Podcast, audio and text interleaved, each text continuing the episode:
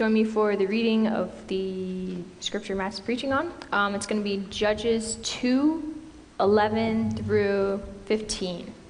I'll give you five seconds to find that in your Bible. Otherwise, you can read along up there.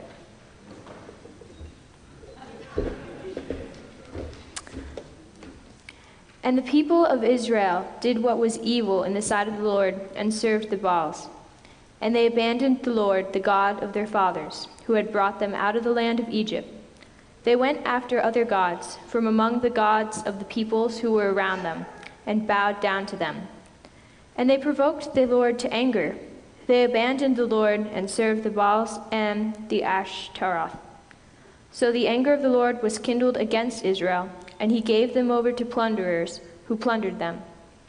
And he sold them into the land, into the hand of their surrounding enemies so that they could no longer withstand their enemies. Whenever they marched out, the hand of the Lord was against them for harm, as the Lord had warned, and as the Lord had sworn to them. And they were in terrible distress. This is the word of the Lord. I know you're all super encouraged by that reading. Judges is actually one of my favorite books, which I've mentioned several times since coming to pastor here.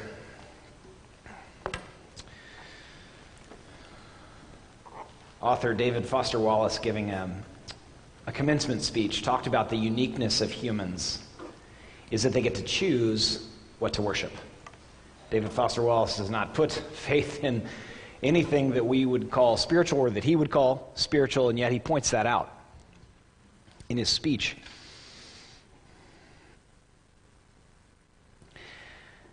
What if that is the most important question? Who and what do we worship? The book of Judges, um, which is a very interesting book, it's frankly rated NC 17. I'm not kidding. Read it if you want to test my thoughts on that. Shows us how wildly destructive it is to worship anything other than the one true God. And the Judges shows how wildly prone we are to do so. And I spent a lot of this week grappling with the differences between the way that this worked 3,400 to 3,000 years ago and how it works today. And I'm convinced that the New Testament has so many metaphorical warnings about worshiping something other than God that I can't spend a lot of time talking about how different it is now. Though technology and the world and communication and all are very, very different, humans are very much the same. And throughout the uh, New Testament, this is, uh, this is um, our moves of faith are either towards God in allegiance and faith or they're away from him. There's no middle ground. There's no coasting. There's no, like, well, whatever, because we're either literally choosing life or choosing death with first our allegiance and then our behavior. Judges is set in between um, the time of the Exodus and the time that uh, Israel eventually becomes a uh, monarchy. This is a time where they're supposed to be functioning as a church state nexus or a theocracy. Uh, Joshua's generation, heard of Joshua, uh, he's Moses' successor, did pretty good. Second generation did pretty good. And then it starts to really fall apart, and for a whole bunch of reasons. And what, what, what we often do, I think, when reading the Bible is we think that the people sound kind of silly. We think that people sound unintelligent. We think we would have done better. We would have known better. We would have just stayed. We would have continued worshiping God and attending to the things of Him. And I just think that's arrogant. I think we're just as prone to worship other things as the Israelites, as the, the disciples who misunderstood Jesus so often, and Jesus is almost ex- entirely gracious and kind with them, even when he also needs to be stern, because humans are, in fact, this prone to start worshiping other things. And what's more important than that is noticing God who always pursues his people, always hears his people, always is grieved when they're in pain, even when in the book of Judges they cause that pain on themselves. So God appoints judges throughout this book. And this happens throughout the scriptures. It happens in a specific way in the book of Judges, but it happens throughout the scriptures that God pursues individuals who then lead the people back to a worship of God and a care for neighbor. Because the problem with an idol is not that we're worshiping that, therefore God's not getting his due, though that's true. The problem is when we're worshiping an idol, we start to be formed by that, and we end up harming neighbor, dishonoring and harming ourselves, and end up harming the neighbors in our life. God appoints judges when his people flee. And we are always fleeing. We're either fleeing into the embrace of God, where there is actual rest for our soul and joy and peace, or we're fleeing away from Him. We've bought into some other lie or some other group of lies, and ultimately we think we know better. What the people of God were, ne- by the third generation here that the judges picks up on, what the people were doing is they were neglecting the worship of God. They were beginning to worship the idols of the religions around them in Canaan. And what's even worse, and this, some of this is happening in, in Exodus, Numbers, Deuteronomy, or not Deuteronomy, excuse me, Exodus, Numbers, and Joshua. But what was not happening was instead of driving um, those nations out, the nation of Israel was enslaving them, which economically makes a lot of sense. But is it a good idea in God's economy? No. And did he, in fact, command them not to do that? Yes. And so God allows them to then be taken over multiple times by the people they were enslaving. For us, what it would mean to neglect the worship of God are the ordinary means of grace. And that is a phrase that I don't I just don't know if it means much to you. But if you're a follower of God, if your allegiance is in Jesus, the ordinary means of grace are your lifeline of life. It looks boring and silly perhaps to the world, but regular worship with the people of God, regular community, and then your purpose as one made in his image, given good works to do that he has prepared beforehand. Our day camp theme verse is one of my favorite verses in the scriptures. Uh, this is why I changed the space today. Those of you that are new, this is not normally what this space looks like. Normally, it's a little more focused on the stage. And what's the problem with that physically? Am I the center of your life?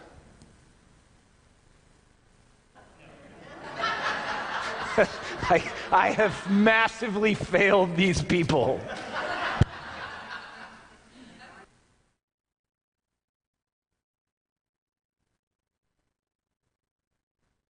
I felt comfortable when you're standing to turn and sing. Right? Yeah, it's off.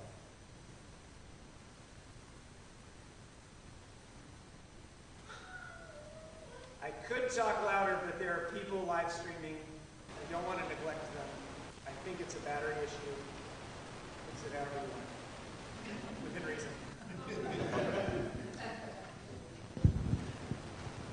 Test.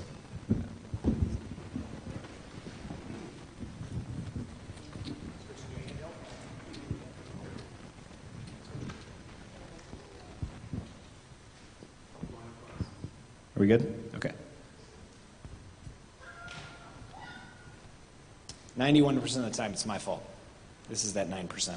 But I actually listened and did what they said, which makes it a lot less uh, disjointed. Right, Joseph? Right. The reason I changed this space is the ordinary means of grace direct our minds and our emotions and our words and our prayers towards the cross, towards the table where we receive the elements, and towards one another. Because you're never asked to go it alone. And you're given a family that you would never choose, but who nevertheless will accompany you on this journey and remind you of the things and the ways and the purposes of God.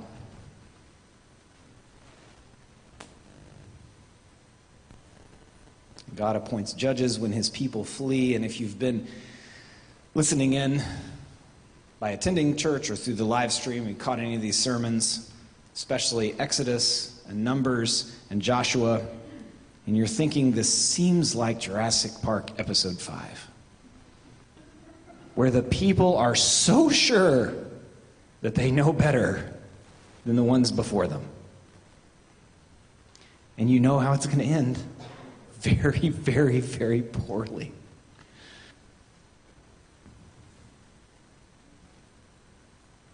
We think we know better. We think we're smarter, which is part of the reason that we judge people in the text if we study it and and we turn to other idols. I was looking this morning at my toothpaste. I kid you not, 35 promises on my tube of toothpaste. And you're wondering what toothpaste? It's Tom's of Maine, and it's great. But literally on the toothpaste, it says, join the revolution. I believe having to do with recycling, but it's offering me purpose. It's offering me a part in a story. What a cars promise freedom. Do you ever notice it's not freedom to anywhere? It's just freedom to be out there spending a lot on gas. What does a second home or a, con- or a consist or a vacationing all the time try to promise? Rest. How do we always feel when we come back from vacation? Exhausted. Not because vacations are not important, and the reason I bring up all three of them in a row is each one is probably not an idol in and of itself. Each one is a symptom of the idol of 2022 living in this area. Promising things that can speak peace to our heart that never, ever can. I think my soap has like 600 promises on it because it's Dr. Bronner. I mean, have you ever seen such a wordy kind of soap in your life?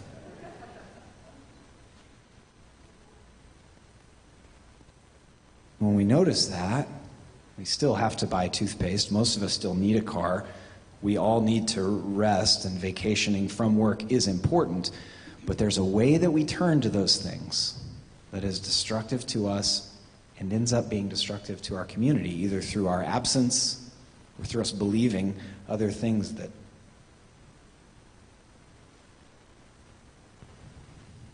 seep out of us. And there is no option of middle ground. We can't just forsake the idol that the toothpaste is talking about. We must choose another place to put our allegiance of purpose. Am I going to find purpose in the recycling of this toothpaste bottle? No. Am I still going to recycle it? Yes. I still need a car? Yes, but there's an energy to it. I think you all know what I'm talking about. Now we get to my favorite part of the book of Judges, which is the people God chooses. Have you read the book of Judges? When I was a kid and people were telling me all the time you need to read your Bible, occasionally I would be like, oh, fine, and I would turn to Judges. And the reason is God's choices are so unexpected. They're so like Him. They're so on the margins of society. They look odd as leaders would look, especially 3,000 years ago. The first guy that gets a lot of text, not the first judge, but the first one who gets a lot of text in the Bible is Ehud. You guys remember Ehud? He was prejudged by the world because he looked different. I can only relate to this one a little bit because I'm a relatively normal ish looking person in this part of the world. But I've been prejudged by how I looked. What about you? Ehud was. You ever been prejudged for your gender? Second big judge, Deborah. Doesn't say much about how she became a judge, tells us who her husband was, tells us that the entire nation esteemed her as a wise prophetess. She was prejudged.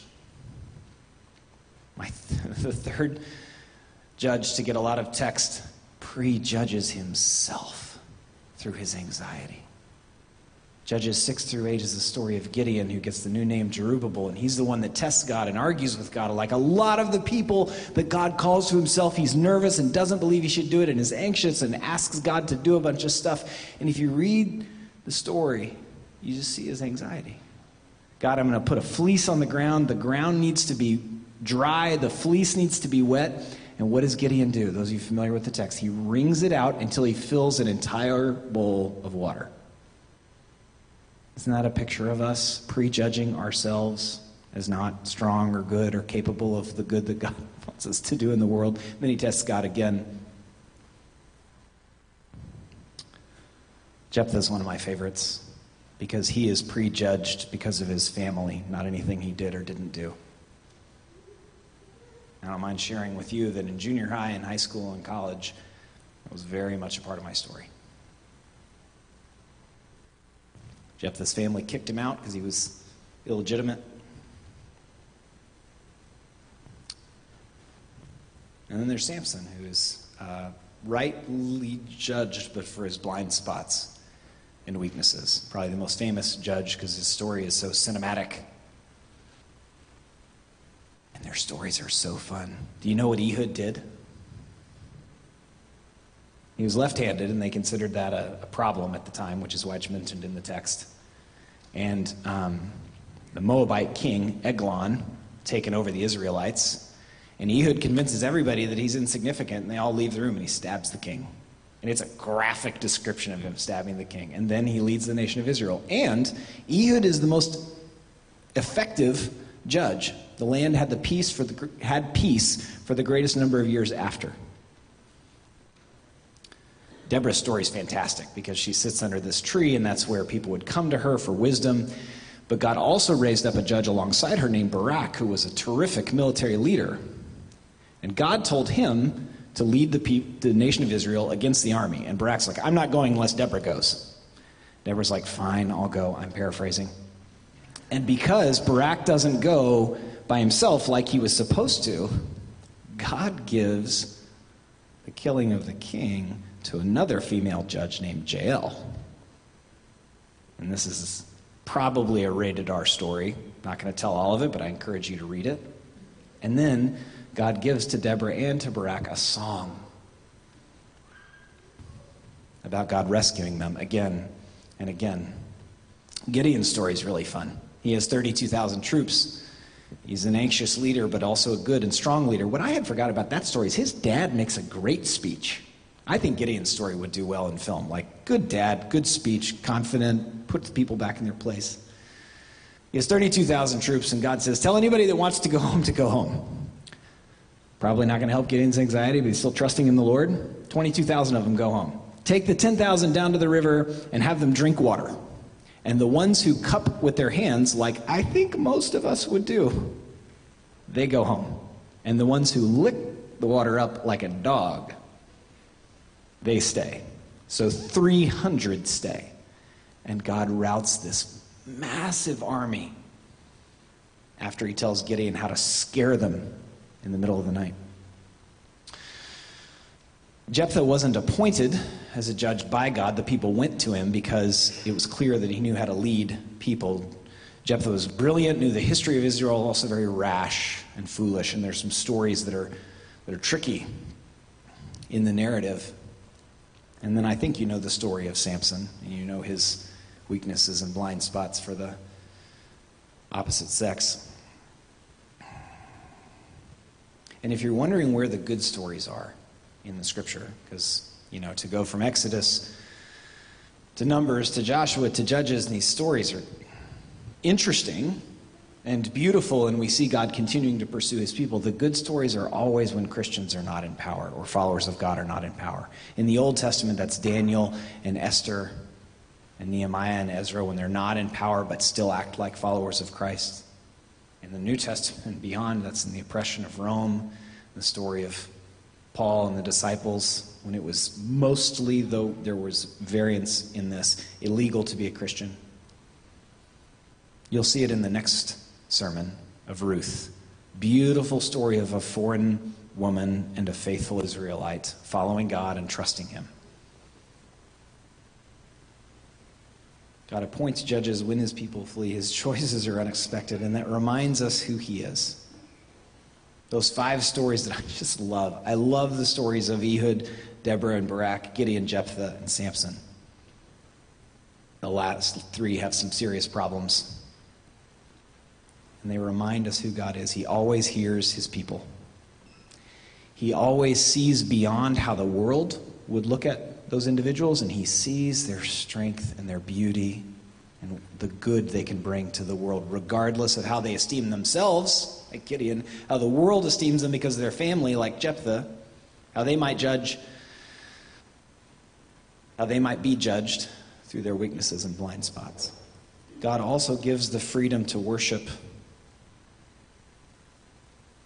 whom we and they choose, which means experiencing the pain of worshiping things that cannot deliver what only God can.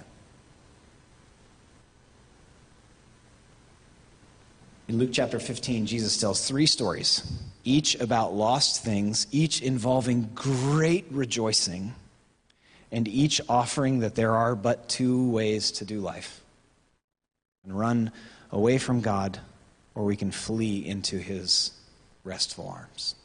There are actually multiple ways of running away from God, but there is only one way, and it's through affection and allegiance to him to rest in his arms. And we see the nation of Israel do that and fail to do it, and do it again and fail to do it, and do it again. We have the stories of Jesus that tell us how to do that by faith in him. And the offer, the truth is, there's no middle ground. The offer is joy and peace and a guide to right living. That's the offer of the kingdom. All three of those stories are kingdom stories, and that's the offer. And the alternative is ways of death. Not receiving the peace from worshiping God, not receiving the community of faith, though imperfect, we desperately need, not receiving purpose, the good works that He's prepared ahead of time for us. Reflected in challenging and violent ways in the Judges and told throughout the story of the Scripture. That is God's offer and His freedom that we do not have to worship Him, but we get to. I am going to pray for us, and then those of you with children that receive the Lord's Supper during the next song will be your opportunity to get them and bring them back here. Um, and I'll give some instructions after this next song and after I pray. God, we are tempted every day to worship things other than you, to choose death instead of life. And we ask, Holy Spirit, that you would guide us away from that and back towards you and one another and the purpose you have for us as your followers. We ask that as we continue to sing and as we receive the sacrament, we would sense your strengthening power and grace and goodness within us as we trust you. Amen.